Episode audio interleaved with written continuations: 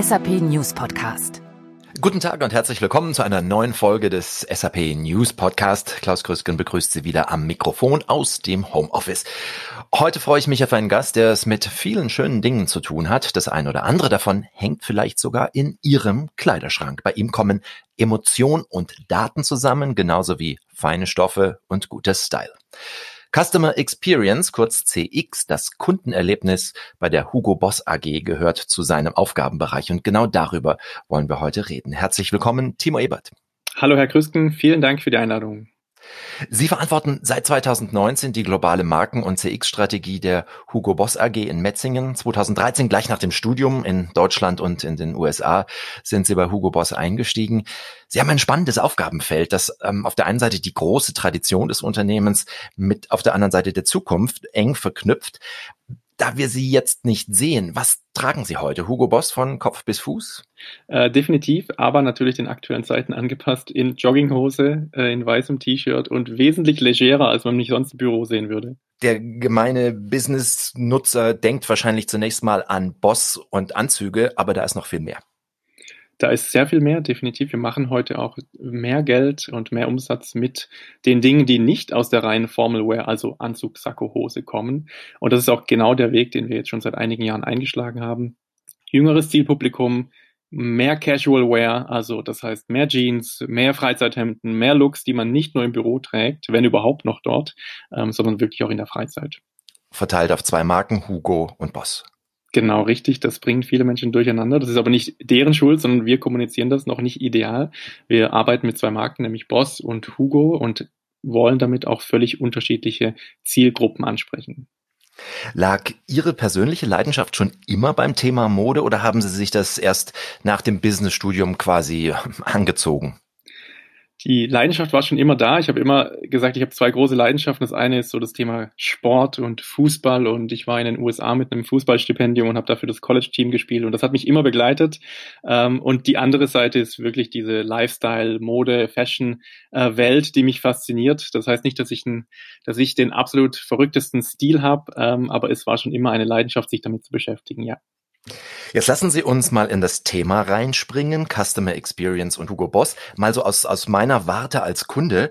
Da sagt ein Verkäufer bei einem Herrenausstatter zu mir, dieser Bossanzug, der steht Ihnen prima am Bund, da machen wir in die Hose noch ein bisschen enger, dann passt sie so gut wie die Nummer kleiner. Die haben wir halt gerade nicht da. Was ist heute anders? Oder sollte anders sein? Heute ist leider anders, dass dieser Herrenausstatter gar nicht geöffnet hätte. Sie wird also gar nicht reinkommen. Sollte dies doch der Fall sein, irgendwann hoffentlich bald wieder, ähm, dann denke ich, ähm, ist die spannende Frage, ob Sie in, zu diesem Herrenausstatter nochmal zurückkehren würden, ob Sie zufrieden waren mit dem Gesamterlebnis und dann dementsprechend auch nochmal zurückkehren. Heute sollten definitiv gewisse Themen anders sein, nämlich das eine ist die Beratung, wir würden ihnen natürlich nie eine Anzughose einfach nur am Bund kleiner machen und glauben, dass der Fit ansonsten ihnen sehr gut passt. Und zum Zweiten würden wir hoffentlich die Ware auch verfügbar haben oder ihnen zumindest ein Erlebnis anbieten, dass wir es ihnen online nach Hause zuschicken lassen und wir dann auch die Kürzungen vornehmen, die, wenn die möglich sind oder nötig sind. Ähm, das heißt, das Thema Warenverfügbarkeit, das Thema Beratung und auch das Thema durch Customer Experience Management im Nachgang, ähm, dass wir ihnen zuhören würden und dass wir ihnen auch das Wort geben würden, mit uns zu sprechen, wie sie denn mit diesem Erlebnis zufrieden waren. Experience Management haben Sie gerade gesagt. Sie arbeiten mit der Lösung XM vom SAP-Unternehmen Qualtrics. Warum ist dieses Thema Customer Experience jetzt so wichtig? Mit welcher Intention hat man das bei Hugo Boss so zentral positioniert? Ich denke, wir haben glücklicherweise erkannt, dass wir das Gesamterlebnis des Kunden in den Mittelpunkt rücken müssen. Mode ist wie vieles andere heute tatsächlich ein Commodity-Business aus meiner Sicht. Das heißt, es kommt nicht mehr so sehr darauf an, das beste Produkt anzubieten, sondern der Kunde erwartet viel mehr. Der Kunde erwartet letztendlich ein Gesamterlebnis, insbesondere wenn wir über Premium- und Luxusmarken sprechen, ähm, das seinem, seinen Erwartungen auch entspricht. Das heißt, wir wollen eben neben einem sehr guten, qualitativ hochwertigen Produkt auch definitiv ein Erlebnis in unseren Stores, egal ob das online oder offline ist, ein Erlebnis mitgeben, wo er danach sagt, wow, das ist, was ich von Boss oder Hugo jeweils erwarte und ich bin total begeistert und gehe da gerne wieder hin zurück. Erlebnis, da merkt man die Emotion. Das ist bei einer Marke wie Hugo Boss selbstverständlich, aber bei IT-Themen nun nicht unbedingt immer so zu finden. Wie geht das zusammen beim Thema Customer Experience Management? Die IT ist für mich in diesem Fall natürlich ein wichtiger Pfeiler. Es ist aber auch nur die Basis. Ähm, es ist letztendlich das Medium, das wir nutzen, um die Message durchzubringen. Das heißt, wir haben eine sehr starke Software, ähm, die wir von Qualtrics bereitgestellt bekommen, mit der wir natürlich strukturiert Kundenfeedback ähm, und Insights aufnehmen, strukturieren und auswerten können das tatsächliche Doing, damit zu arbeiten, die Dinge zu verbessern, die dort, die, die uns dort mitgegeben werden, das liegt natürlich dann wiederum bei uns. Das kann keine Software. Das heißt, es gibt diesen schönen Spruch, ähm, den ich gern zitiere: Das Marketing ist zu wichtig, um es dem Marketing Department zu überlassen. Das ist ähnlich mit Experience Management. Es gibt nicht diesen einen Verantwortlichen oder diese Software, die alle Probleme löst, sondern es ist wirklich die gesamte Organisation, die da mithelfen muss und mitarbeiten muss, um dem Kunden letztendlich das bestmögliche Erlebnis Erlebnis zu bieten. Sie arbeiten jetzt zwei Jahre intensiv mit dem Thema Customer Experience Management. Was sind denn Bedürfnisse von Kunden, die Sie jetzt erst erfüllen können? Also da gibt es ja Beispiele, wenn die berühmte Customer Journey ins Stocken gerät. Gab es vielleicht durch XM ähm, Dinge, die Sie jetzt erst erkannt haben? Gab es Überraschungen? Ja, hierzu drei Dinge. Die Überraschung ist, dass viele Dinge auch bestätigt werden, die man schon weiß. Es ist aber wichtig, trotzdem die vom Kunden direkt zu hören, um die auch zu bestätigen und immer wieder neu zu adressieren und deren Bedeutung herauszustellen. Darüber hinaus gibt es Themen, die neu für uns sind, die wir so nicht erwartet hätten oder auch nicht wussten. Das kann zum Beispiel sein, dass die Kunden uns jetzt äh, mehrfach mitteilen, dass sie während der Sale-Phase in unseren Stores teilweise durchaus irritiert sind, die Preise, die auf den Etiketten stehen, nicht mit denen übereinstimmen, die an der Kasse dann aufgerufen werden.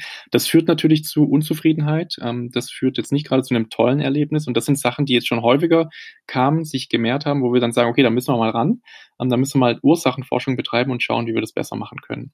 Darüber hinaus was heute ganz anders ist und was, was, wie wir die Customer Journey abrunden, ist ja das Thema ähm, Feedback geben, mit dem Unternehmen in Kontakt treten, wenn etwas nicht gut lief, ähm, das dem Unternehmen auch mitteilen zu können. Das heißt, wir geben heute den Kunden die Stimme, im Übrigen auch im, im positiven Sinne. Also wir ernten auch ganz, ganz viel positives Feedback und Lob. Ähm, aber diese Schließung der Customer Experience oder das, die Beendigung des Erlebnisses hört nicht damit auf, dass sie an der Kasse bezahlen, sondern es geht noch weiter. Und Kunden können uns heute ähm, nach dem Einkauf auch sagen, wie denn das Erlebnis für sie jeweils war und helfen uns damit, das Erlebnis zu verbessern. Wie erfassen Sie dieses Kundenerlebnis? Was sind da die Touchpoints? Ähm, geben Sie uns doch da ein paar Beispiele. Wir versuchen die gesamte Customer Journey abzubilden. Das heißt, wir versuchen wirklich an allen Stellen, wo der Kunde auf unsere Marken trifft, Transparenz reinzubringen. Wie sind die Erwartungen? Wie gut erfüllen wir die? Sind wir irgendwo sogar besser als erwartet? Sind wir irgendwo schlechter als erwartet? Und dementsprechend wollen wir handeln. Heute haben wir ein System, wo wir insbesondere gestartet sind mit dem Store an sich, also dem Einkaufsprozess. Wenn Kunden zu uns in den Store kommen, werden sie innerhalb von 24 Stunden eine E-Mail bekommen, sofern sie denn bei uns auch registriert sind, mit der, mit dem Angebot, uns Feedback zu geben zu ihrem jeweiligen Einkaufserlebnis. Darüber hinaus haben wir im Online-Store auch die Möglichkeit, nach einem Einkauf über einen Online-Survey ähm, uns zu schildern, was war gut, was war schlecht, ganz einfach.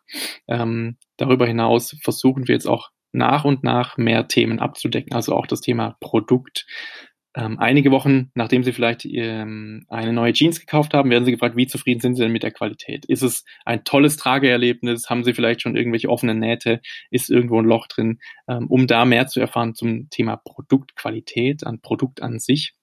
Und so versuchen wir nach und nach die Customer Journey mit Transparenz zu versehen und zu schauen, wo, wo stehen wir schon gut da und wo müssen wir nachbessern. Wenn Sie sich die Reaktionen der Kunden aus den physischen Stores anschauen und äh, online, gibt es da Unterschiede im Feedback? Da gibt es definitiv große Unterschiede.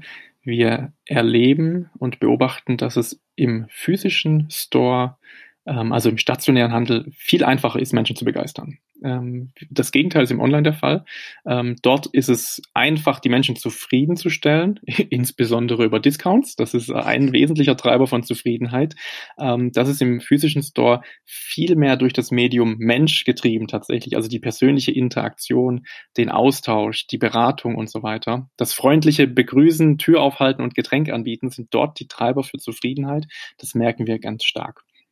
Im E-Com haben wir viel technischere Feedbacks auch. Ähm, da kommen Themen wie, jetzt habe ich zwei Stunden bei euch online geshoppt, habe mir zehn Teile ausgesucht und als ich bezahlen wollte, war der Warenkorb wieder leer. Und jetzt kann ich mir nochmal alles zusammensammeln. Das sind ärgerliche Themen, auch Payment-Themen, die kommen da immer wieder auf. Sehr technischer Struktur, viel konkreter letztendlich auch als teilweise das, was wir aus dem physischen Retail bekommen. Nun gibt es nicht nur den Unterschied zwischen Online und äh, stationärer Handel, sondern es gibt auch 39 Länder, in denen Sie präsent sind. Gibt es da auch nochmal Unterschiede im Feedback? Ich meine, es fängt schon mal bei den Sprachen an. Absolut. Es gibt nicht nur Unterschiede im Feedback, es gibt auch Unterschiede tatsächlich beim Rollout. Also wenn wir dann mit den Marktverantwortlichen sprechen und das Thema ähm, einsteuern. Wir hatten im asiatischen Raum ähm, den Hinweis, dass ob wir wirklich so ein Tool implementieren wollen, denn die Kunden könnten es ja nutzen, um sich zu beschweren. Woraufhin wir gesagt haben, das ist genau, was wir wollen, denn wir wollen uns ja auch verbessern. Ähm, also jede Beschwerde ist herzlich willkommen. Es gibt ja das sogenannte Beschwerdeparadoxon, das heißt, wenn sich ein Kunde beschwert und wir schaffen es, ihn danach wieder zufriedenzustellen, dann ist er viel loyaler, als er es jemals gewesen wäre. Das ist ganz wichtig zu verstehen. Also da gibt es extrem viele kulturelle Unterschiede auch im Feedback. Ähm, wir haben natürlich viele Sprachen, die wir übersetzen müssen äh, oder übersetzen lassen. Ähm, und auch in der Mentalität, wie wird Feedback geben? Wir sehen, die Österreicher sind scheinbar ähm, sehr schwer zu begeistern. Ähm, von den Deutschen behauptet man es ja immer, das zeigen die Daten aber nicht. Bei den polnischen Konsumenten haben wir das Thema noch viel ausgeprägter. Ähm, also im Vergleich zu den Amerikanern zum Beispiel, die natürlich alles super great und amazing finden, ist das ein ganz anderes Thema dort. Also die sind viel schwerer zu begeistern, beziehungsweise würden viel seltener äußern, dass sie begeistert sind. Sehr interessant. Das sind jetzt ganz viele Aspekte, die da eine Rolle spielen. Und ich denke mal, das Feedback, was da zusammenkommt, das sind äh, auch enorme Mengen an Daten. Spielt da auch künstliche Intelligenz eine Rolle, um das äh, alles richtig einzuordnen? Die spielt im Hintergrund eine Rolle, ja. Die strukturiert uns die Daten, die reinkommen. Ähm, es gibt da Sentiment-Analysen, das heißt, ähm, zunächst wird mal überhaupt, die, werden die Feedbacks in englische Sprache übersetzt. Das läuft über Google Translate zumindest heutzutage schon mal so gut, dass man den Inhalt versteht. Also das ist noch nicht perfekt, aber man versteht, worum es geht. Dann haben wir ähm, Analysen, die das, die Wortbedeutung jeweils sich anschauen und dann je, jeweils positivem oder negativem Sentiment zuordnen. Das heißt, wenn Sie uns schreiben, liebes Hugo Boss Team, ich war heute im Store, der Verkäufer war super nett, er hat mir die Tür aufgehalten, er hat mich ganz, ganz toll beraten, dann würde dieses System erkennen, positives Sentiment ähm, an drei verschiedenen Stellen, nämlich Mitarbeiter, Service in Form, in Form von Tür öffnen, Getränk anbieten, ähm, Beratung etc. und ordnet das dann Themenblöcken zu. Gleichermaßen natürlich auch negativ, wenn Sie sagen, ich war bei euch im Online-Store, ähm, das Produkt, das ich wollte, war leider ausverkauft ähm, und jetzt suche ich es woanders, dann würde auch das System erkennen, negatives Sentiment, Sie sind unzufrieden und ordnet das entsprechend zu, so dass wir im Hintergrund dann Treiberanalysen machen können und sehen, welche Themen tragen denn tatsächlich dazu bei, dass unsere Kunden zufrieden oder begeistert sind und welche Themen tragen dazu bei, dass die Kunden unzufrieden sind. Jetzt nehmen wir mal einen ganz konkreten Fall. Äh, es kommt tatsächlich eine Beschwerde an, die ähm, recht handfest ist. Äh, wer kriegt das dann wie mit? Wo wird das dargestellt und wer tritt in Aktion, um hier äh, das Problem zu beheben? Um ganz konkret zu bleiben, sagen wir mal, wir nehmen einen, einen Store in London. Der Kunde beschwert sich, ähm, es ist, ist Lieferung zu spät gekommen oder wie auch immer.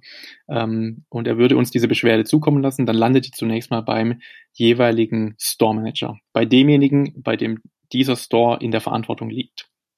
Gleichzeitig erhält aber auch der jeweilige Area Manager, also sozusagen der Regionalleiter für diese Region, ähm, dieses Feedback und auch wir als globales Governance-Team bekommen diese Transparenz. Natürlich, natürlich sehen wir nicht jedes einzelne Detail-Feedback, denn wir bekommen zwei bis 3.000 Feedbacks pro Monat im Durchschnitt. Da können wir nicht alles anschauen, aber auf einem globalen Level sehen wir tatsächlich alles. Der Store Manager auf der ersten Ebene, also letztendlich auch derjenige, ähm, der für diese für dieses Erlebnis in seinem Store verantwortlich ist, ist dann auch verantwortlich, mit dieser Beschwerde umzugehen.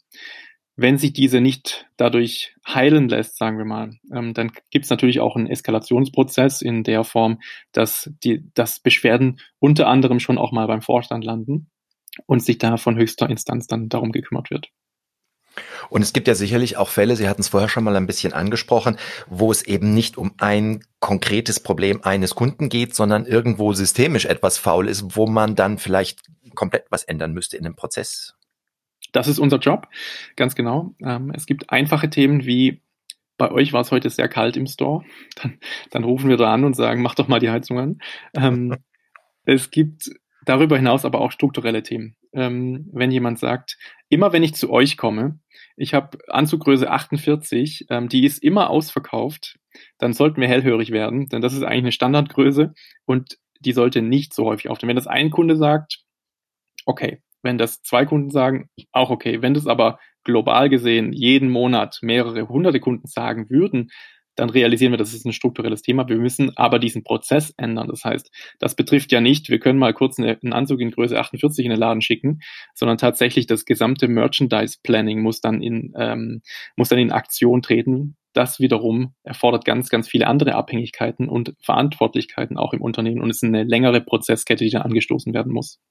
Wir reden jetzt über die Lösung von, von Problemen, das Reagieren auf Beschwerden. Äh, gehen wir in die andere Richtung. Zufriedenheit. Kriegen Sie mehr Beschwerden oder mehr Lob?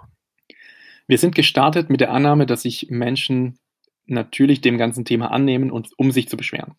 Das war auch gewollt. Ähm, wir hatten gesagt, es ist gut zu wissen, was heute schief läuft. Dann waren wir aber sehr schnell überrascht und heute müssen wir davon sprechen, dass wir eigentlich 95 Prozent des Feedbacks als Lob und als positives Feedback bekommen wovon wir aber auch lernen können natürlich. Es ist tatsächlich ähm, ein bisschen entgegen der Entwartung und fast schon zu positiv, als dass wir das für wirklich realistisch einschätzen können. Aber es freut uns natürlich auch und was besonders schön ist und hilft, auch dieses Feedback ist extrem wertvoll, denn wir können das natürlich an die Menschen weiterspielen, die dafür verantwortlich sind. Die sind besonders motiviert, wenn sie endlich mal vom Kunden auch hören, super Einkaufserlebnis. Vielen Dank für die Beratung. Menschen werden da auch ähm, persönlich gelobt. Wir schwärzen natürlich alle Namen, damit wegen Datenschutzgründen. Ähm, das ist ein bisschen schade, aber immerhin wissen wir, in welchem Store war das denn. Und so können wir das an die Teams spielen. Oder sie sehen das selbst und freuen sich darüber, sind noch mehr engagiert und noch motivierter, weil man sieht, es kommt auch wirklich an. Also ein Großteil des Feedbacks ist tatsächlich positiv und wir versuchen dann diese positiven Learnings auch rauszuziehen ähm, und an anderen Stellen zu implementieren in unserer technologiegetriebenen Welt, jetzt sprachen Sie gerade äh, das Lob der Menschen im, im Store an, welche Rolle spielen Menschen bei der Zufriedenheit? Die absolut entscheidende Rolle, würde ich sagen. Ähm, wir sehen ganz stark auf beiden Seiten. Wir sehen ganz stark, dass die Menschen, die bei uns im Store stehen, ähm, das Element darstellen, das die Kunden zufriedenstellen kann oder auch nicht. Also egal, ob das positiv oder negativ ist, es hängt immer mit dem Verkäufer zusammen. Das ist ganz klar. Natürlich gibt es Themen wie Warenverfügbarkeit, äh, Pricing, äh, Kollektion etc. Der Haupttreiber für Zufriedenheit und Unzufriedenheit ist aber immer der Verkäufer und der Mensch an sich. Und da, deshalb sind wir sehr froh, dass wir da sehr kompetentes und sehr tolles Personal haben, die wirklich sich verdient haben, dieses positive Feedback einzu, einzuholen. Auf der anderen Seite ist aber auch der Mensch extrem wichtig. Auf der anderen Seite, das meine ich, ich meine damit uns, diejenigen, die mit diesem Feedback arbeiten, die damit umgehen, die damit versuchen, ähm, tatsächlich positive Verbesserungen herbeizuführen. Denn man kann jetzt auf verschiedene Arten und Weisen mit dem Feedback umgehen und auch mit den KPIs, die man sich zu Rate zieht und kann die dem, äh, dem Empfänger dann um die Ohren hauen und sagen, was war denn hier los? Warum seid ihr nicht besser? Warum ist Land XY besser als, warum ist, warum sind die Leute in UK zufriedener als in Niederlande? Ist aber völlig falsch. Ähm, denn erstens, wir predigen das zwar, aber das passiert trotzdem, darf man diese KPIs, die wir da messen, auch Net Promoter Score und so weiter, nicht über Ländergrenzen hinweg vergleichen, denn die sind wirklich sehr kulturell geprägt. Ähm, das heißt, wir sagen immer wieder, das, was wir erzeugen wollen, ist eigentlich eine Dynamik, in der wir viel stärker überhaupt erstmal in das Mindset der Menschen bringen wollen, dass das Erlebnis für den Kunden entscheidend ist, um dann Hilfe anzubieten, wie wir das optimieren können. Denn der Store Manager als erstes Glied in der Kette sozusagen, der die Ware an unsere Kunden und Kundinnen bringen soll, der ist ja natürlich auch ganz stark abhängig davon, was wird ihm denn in den Store geliefert? Wie sieht denn das, das Store-Konzept aus? Welche Guidelines bekommt er und so weiter? Also es ist nicht nur sein Versäumnis, wenn mal was schief läuft, sondern wirklich auch das Versäumnis von allen dann letztendlich und wir versuchen das wirklich als, als Teamaufgabe zu sehen. Lassen Sie uns einen Blick nach vorne schauen, Herr Ebert. Wir sind jetzt ja schon so, so ein bisschen äh, Ihre Customer Experience Reise mitgegangen. Wo führt sie hin? Wie sieht die Strategie aus? Die Strategie beruht auf drei Layern, würde ich sagen, drei Dimensionen. Wir haben ganz unten das Thema Customer Voice Programm sozusagen, was wir mit, mit Qualtrics hier machen. Wir wollen verstehen, was können wir sowohl sehr schnell besser machen, operativ, aber auch strukturell besser machen und versuchen, das einzuarbeiten. Das ist so die Basis, dass wir überhaupt erstmal Transparenz bekommen aus den Märkten. Das zweite ist, wir wollen natürlich kontinuierlich und die Welt verändert sich, sie verändert sich auch schneller als jemals zuvor und das Problem ist, es wird noch schneller. Ähm, das will man sich manchmal gar nicht vorstellen, aber es ist halt so. Das heißt, darauf müssen wir auch eingehen. Ähm, vor zehn Jahren wusste noch keiner, dass es irgendwann Omnichannel-Services gibt. Das heißt, Sie können im Online-Store bestellen, sich die Ware in den Store schicken lassen, dort anprobieren und mitnehmen oder auch nicht oder auch andersrum Click und Collect im Store ähm, dann online bestellen, nach Hause schicken lassen, wenn etwas nicht zur Verfügung steht. Davon hätte man vor 10, 15 Jahren vielleicht noch nicht geträumt. Es ist heute aber Standard sozusagen. Und diese Dinge entwickeln sich noch viel, viel schneller. Das heißt, zweiter Layer ist, wir müssen antizipieren, aus den Kundenbedürfnissen heraus implizit ableiten, was wollen die Menschen auch zukünftig haben und dort eine immer bessere Custom Experience Landscape aufbauen. Das heißt, mit Services, mit Tools, mit Loyalitätsprogrammen arbeiten, hm, die neu sind, die am Puls der Zeit sind und letztendlich den Kunden begeistern. Und die Top-Dimension, würde ich sagen, die absolut ähm, schwierigste, aber auch interessanteste Komponente aus meiner Sicht ist das Thema Business Building Experiences. Das heißt, wenn Menschen irgendwann vielleicht gar nicht mehr nur ein Produkt bei uns kaufen und dabei ein schönes Erlebnis haben, sondern wenn sie letztendlich wirklich das Erlebnis kaufen. Das heißt, sie kaufen keinen materiellen Wert, sondern sie verkaufen, sie kaufen ein Erlebnis mit Boss oder mit Hugo. Ähm, und in der Form haben wir schon etwas experimentiert und hatten überlegt, was ist unsere Expertise eigentlich? Was könnten wir denn anbieten? Ähm, das machen viele Marken sehr, sehr gut. Louis Vuitton gibt da zum Beispiel Führungen in, in der Champagne, ähm, in den Weinregionen und führt da die Kunden durch die, ähm, durch die abgelegelsten und, und seltensten ähm, Rebsorten und zeigt ihnen ganz viel schöne Dinge. Wir haben gesagt, für uns immer ganz wichtig das Thema Beratung. Ähm, der Kern ist ja auch so ein bisschen dieses Business Brand irgendwie. Da kommen wir her. Davon wollen wir uns ein Stück weit lösen, aber das macht uns auch stark. Das heißt, wir haben die Themen Karriereberatung und Modeberatung zusammengebracht und haben dann in kleinen Piloten versucht, ähm, dieses Erlebnis ähm, wir beraten euch karriereseitig. Welche Schritte sind denn nötig? Haben dann eine Kooperation gemacht mit anderen Firmen und wie zieht ihr euch am besten dazu an? Also wirklich eine Art ähm, Advice als Service anzubieten und das auch zu verkaufen. Das ist für mich die Paradedisziplin. Ähm, Ryan Smith, der positiv verrückte Qualtrics-Gründer, sagt ja immer, ähm, materielle Güter zu verkaufen ähm, ist ein Race to the Bottom. Das wird immer austauschbarer, dann wird es irgendwann nur noch um Preis gehen. Experiences zu verkaufen, tatsächlich, das ist letztendlich die Kö Königsdisziplin ähm, und da wollen wir hinkommen. Und da glauben Sie, werden Sie wirklich die, die Kunden dazu bringen, Geld für etwas auszugeben, was sie vielleicht äh, selbstverständlich als Service erwarten würden? Ich glaube, da ist ja doch schon noch ein recht, recht großer Schritt, eine hohe Hürde zu überspringen. Es sind zwei verschiedene Punkte aus meiner Sicht. Ähm, zum einen, wenn ich zu einem Premium-Anbieter gehe, erwarte ich ein gewisses Erlebnis. Das ist ganz klar da können wir kein Geld für verlangen, dass er eine gute Beratung im Store bekommt. Ähm, da müssen wir uns schon was Besseres einfallen lassen, aber es kommt dann tatsächlich auf die Gestaltung des Erlebnisses an. Wenn das irgendwie eine ähm, von Boss organisierte Reise ist, ähm, auf der man ganz viele verschiedene Dinge erlebt, vielleicht unsere Fashion Show in New York mit anschauen darf oder solche Themen. Ich glaube, dann steigt natürlich die Bereitschaft eines Konsumenten auch zu sagen, oh, das ist ein spannendes Thema, das wollte ich schon immer mal sehen ähm, und wir können es anbieten und dann ist der Kunde vielleicht auch bereit, dafür Geld zu bezahlen, obwohl er am Ende nichts in den Händen hält. Und wir sehen ganz klar einen Trend hin zu Experiences. Der Markt für Experiences wächst rasend schnell, ähm, vor allem wenn man ihn mit, der, mit dem Modemarkt vergleicht. Ähm, es gibt wissenschaftliche Studien darüber, dass investieren oder sagen wir mal Geld ausgeben für Erlebnisse glücklicher macht langfristig als für materielle Dinge.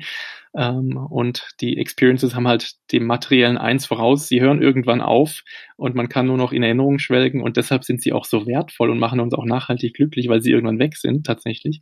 Ähm, und durch das ganze Thema Social Media und wir vergleichen uns und der Wandel weg von klassischen Statussymbolen wie Haus, Auto, Flugzeug, was auch immer das sein kann, da merken wir einen sehr starken ähm, eine sehr starke Veränderung hin zu einer tollen Reise, ein Konzert, ein Festival, ein Erlebnis, in welcher Form auch immer. Ich glaube, das ist das Statussymbol und die Währung von heute. Also kann man das zusammenfassen eigentlich auf den Satz, äh, Erleben ist wichtiger als Besitzen heutzutage. Und äh, das Besessene oder das, das Besessene muss sich irgendwann mal wieder ausmisten, um Platz in den Schränken zu schaffen. Das passiert bei den Experiences nicht. Absolut, es wird immer wichtiger. Deshalb kommen auch Modelle, die ganze Sharing Economy, Airbnb, Uber, ähm, das wird ja immer größer und das hängt genau damit zusammen. Leute wollen heute vielleicht teilweise gar kein Auto mehr besitzen. Für mich war es mit 18 Jahren das Größte, ein Auto zu bekommen. Heute ist es manchmal eine Last und man muss in die Werkstatt bringen und, und tanken sowieso. Ähm, und wenn man eine App hat und in einer Großstadt lebt und dann mit Uber durch die Gegend chauffiert wird, ist das natürlich ein ganz anderes Erlebnis. Wie entscheidend ist das Thema Customer Experience mit XM für Hugo Boss? Mission critical oder nice to have? Es ist, wenn man es richtig anwendet, auf jeden Fall mission critical. Ähm, wenn man es ernst meint und Kundenbedürfnisse verstehen möchte, sich optimieren möchte, so wie wir es tun, dann kommt man darüber, dann kommt man da nicht drum herum. Dann muss man ja diese Transparenz erstmal schaffen, was einem der Kunde mitteilen möchte. Das heißt, für mich ist das ein absolut ähm, erfolgskritisches und erfolgsentscheidendes Instrument, das man richtig einsetzen muss, um zukünftig gut aufgestellt zu sein und nicht zu enden wie früher mal beliebte Marken wie Nokia oder Kodak, die irgendwann aber verschlafen, ähm, was die Kunden eigentlich bewegt, was die Kunden wollen, wie sich aber auch Technologie entwickelt. Ähm, das wollen wir vermeiden und wie ich vorhin gesagt habe, schon ähm, antizipieren, aus den Kundenbedürfnissen implizit herauslesen, in welche Richtung müssen wir uns entwickeln. Hat sich Hugo Boss in diesen zwei Jahren jetzt schon weiterentwickelt? Hat sich da was verändert? ja, wenn wir sehen, wie wir heute kommunizieren zum Beispiel, wenn wir sehen, wie stark wir auch weggehen von diesem Businessware-Image. Ähm, ich bin ja auch Markenverantwortlicher. Das heißt, ich beschäftige mich ganz viel damit, wofür werden wir eigentlich assoziiert, ähm, womit werden wir assoziiert und wofür stehen wir. Da kommt ganz oft so dieses, dieses klassische steht für Erfolg, so ein klassisch erfolgreicher Manager, ähm, CEO, ähm, der einen tollen Anzug trägt ähm, und da viel Geld dafür ausgibt. Von diesem Thema wollen wir uns ein bisschen lösen, weil wir natürlich auch sehen, dass der Markt sich verändert, dass Menschen, die sich, wie sie sich kleiden, heute, selbst der Dieter Zetsche hat ja schon sehr früh damit angefangen, dann weiße Sneaker zu tragen und keine, keine Krawatte mehr. Also der Trend geht ganz kleine Richtung an, die wir uns anpassen und die wir auch prägen wollen. Wir wollen den Kunden eigentlich mitgeben, ähm, wie man sich auch ohne Anzug, äh, Sakko und Krawatte ähm, sehr, sehr gut und sehr stilsicher kleiden kann, um auch sowohl im Business als auch in der Freizeit eine gute Figur zu machen. Ähm, dementsprechend ziehen wir natürlich auch andere Menschen an heute. Also es kommen eben nicht mehr nur die Berater und, und die CEOs dieser Welt äh, zu uns, sondern wirklich auch Menschen, die sich für die Freizeit einkleiden, jüngere Leute, die wir durch unsere ganzen Aktivitäten auf den Social-Kanälen, Instagram, Facebook, TikTok, wie sie alle heißen, äh, anziehen und an die Marke binden über Influencer, ähm, die jünger sind, die auch ich schon nicht mehr kenne, muss ich, muss ich auch eingestehen. Also da ist man irgendwann weg von äh, die ganzen Promis, die man früher mal kannte. Das sind auf einmal ganz viele Menschen, von denen man noch nie gehört hat, die aber heute die Trends prägen. Und auf die setzen wir und damit ändert sich dann auch das Bild ähm, der Kunden, die zu uns kommt. Ist der Erfolg messbar? Wie ist er messbar in, in klingender Münze? Wir sehen, wenn wir es schaffen, Kunden zu begeistern, ähm, dann geben die 20 Prozent mehr aus, als wenn wir es nur schaffen, sie zufriedenzustellen. Also das ist für mich ein entscheidendes äh, Indiz dafür, dass wir sagen, es lohnt sich, ähm, in die Experience zu investieren und wirklich ähm, zu versuchen, dass jeder, der bei uns einkauft oder mit der Marke in Berührung kommt, wo auch immer, danach sagt, wow, Boss oder Hugo, wie auch immer, das ist eine, eine faszinierende Welt, dort fühle ich mich wohl, das ist genau mein Ding, das müssen wir schaffen, denn dann ist auch die Ausgabebereitschaft der Menschen viel höher, als wenn die rausgehen und sagen, ja, war ganz gut. Also die, die das sagen, die geben 20 Prozent weniger aus. Das sehen wir äh, in den Daten. Darüber hinaus gibt es aber auch Studien, die uns ganz klar sagen, die Unternehmen und die Marken, die stark auf Experience Management setzen und da schon in einem sehr reifen Stadium sind, die sind sowohl am Kapitalmarkt als auch in, in allen anderen relevanten KPIs anderen wesentlich voraus. Herr Ebert, plötzlich haben wir Corona. Homeoffice in Jogginghosen, die Anzüge, die stylischen Outfits, die bleiben im Schrank. Wochen und monatelange Schließungen des Einzelhandels. Äh, man zieht sich nicht mehr für irgendwas an. Hilft Ihnen in so einer Situation das Thema Experience Management irgendwie weiter? Es hilft uns absolut, leider auch in dieser Situation, in der wir uns jetzt alle befinden, ähm, hilft es uns sehr, denn wir sprechen ja über ein globales Programm. Das heißt, äh, wenn natürlich alle Stores zu sind, die physischen, dann bekommen wir auch kein Feedback, das ist klar, dann bringt es uns wenig. Der Online-Store hat aber immer offen, sogar 24-7.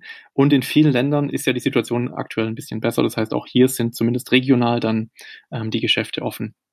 Was wir dadurch können, ist sehr gut identifizieren, wo werden denn zum Beispiel die Corona-Maßnahmen gut umgesetzt. Ähm, mhm. wir, wenn wir hören von Kunden, ähm, wow, trotz dieser ganzen Sicherheitsmaßnahmen, die ihr hier betreibt in euren, in euren Stores, fühlen wir uns sicher, fühlen wir uns wohl. Der Store Manager hat sich extrem bemüht, ähm, hier Abstand einzuhalten und was auch immer. Ähm, dann merken wir, okay, was sind denn diese Triggerpunkte, die dafür sorgen, dass sich die Kunden auch in dieser schwierigen Situation wohlfühlen ähm, und ähm, dementsprechend auch motiviert sind, etwas einzukaufen. Auf der gleichen Seite sehen wir aber auch, wenn Kunden sagen, ich wollte bei euch einkaufen, aber das Desinfektionsmittel war leer, ähm, es wurde kein Abstand eingehalten und dann können wir da sehr schnell auch intervenieren und sagen, so, was ist hier los? Ähm, bitte äh, auffüllen und bitte Abstand einhalten und an die Regeln halten, ähm, denn wir wollen den Kunden zufriedenstellen. Wie erlebt der Kunde Hugo Boss in den verschiedenen Marken? Darüber reden wir. Und äh, jetzt mal anders gefragt, wie erlebt Hugo Boss Qualtrics? Denn Sie sind da ja Kunde. Äh, leben die das irgendwie vor, was Sie bei Ihnen helfen zu implementieren? Qualtrics ist auf jeden Fall sehr authentisch. Äh, die verstehen ihr Geschäftsmodell de definitiv. Also kann man nur sagen, angefangen, wie gesagt, ich habe es vorhin schon angesprochen, der positiv verrückte Gründer Ryan Smith, der da mit wirklich ganz großem Herzblut und Elan vorangeht, das strahlt ab in die ganze Organisation. Ähm, und ich glaube, auf der Art und Weise wird dort auch recruited, dass gewisse Werte vermittelt werden. Und jeder, mit dem wir dort bisher zu tun hatten, vertritt das Thema Erlebnis in, in allen Aspekten perfekt. Ähm, war auch ein ausschlaggebender Grund, warum wir letztendlich uns für diesen Anbieter entschieden haben. Ähm, die Teams, die da dahinter stehen, arbeiten super und sind sehr zuvorkommend und schaffen es immer wieder ein tolles Erlebnis zu bereiten. Wir waren auch auf vielen ähm, X4-Events, die überall in der Welt stattfinden, geplant von Qualtrics. Das sind große Konferenzen, als man noch zusammenkommen durfte mit anderen Menschen und sich austauschen durfte. Das waren schöne Zeiten einst. Ähm, und das hat sehr viel Spaß gemacht. Also die, da werden keine Kosten und Mühen gescheut, ein Riesenprogramm auf die Beine zu stellen mit ganz, ganz tollen Guest Speakers.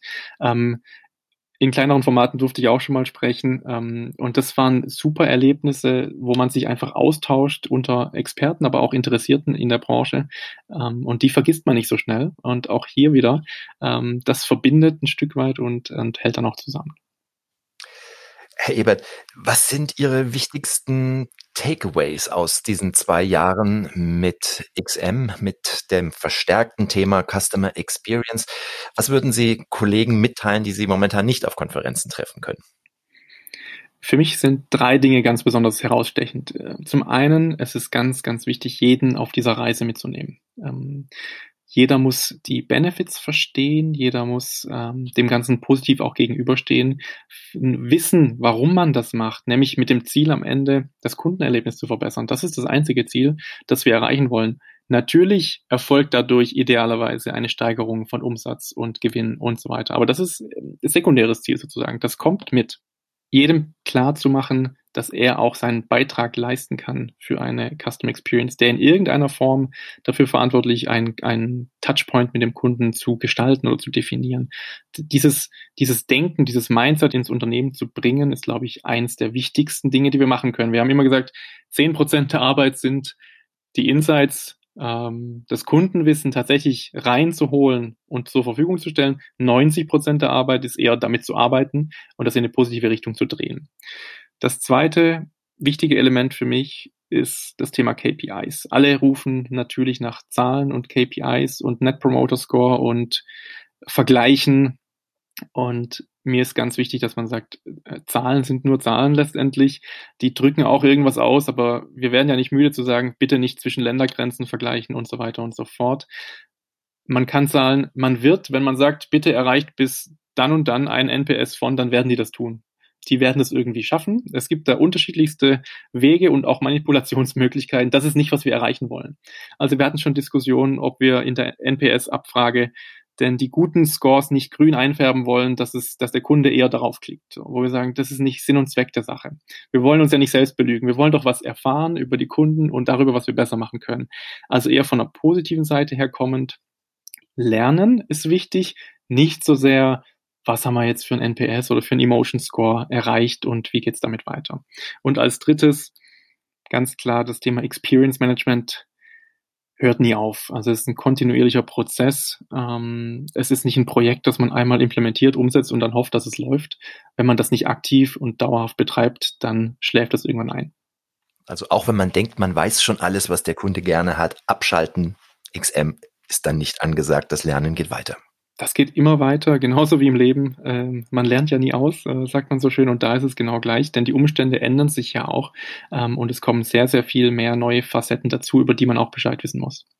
Wie wir das gerade in dieser besonderen Situation der Pandemie auch. Absolut, ja. Timo Ebert, der Mann, der uns als Kunden bei Hugo Boss ein hervorragendes Erlebnis bescheren will, war hochinteressant. Wie er das anstellt mit XM von Qualtrics haben wir in dieser guten halben Stunde erfahren. War sehr spannend. Ich bedanke mich ganz herzlich. Vielen Dank Ihnen, Herr Grüsten. Und auch Ihnen herzlichen Dank fürs Zuhören. Klaus Krüsken war am Mikrofon. Alle paar Wochen gibt es einen neuen SAP News Podcast. Bis dahin.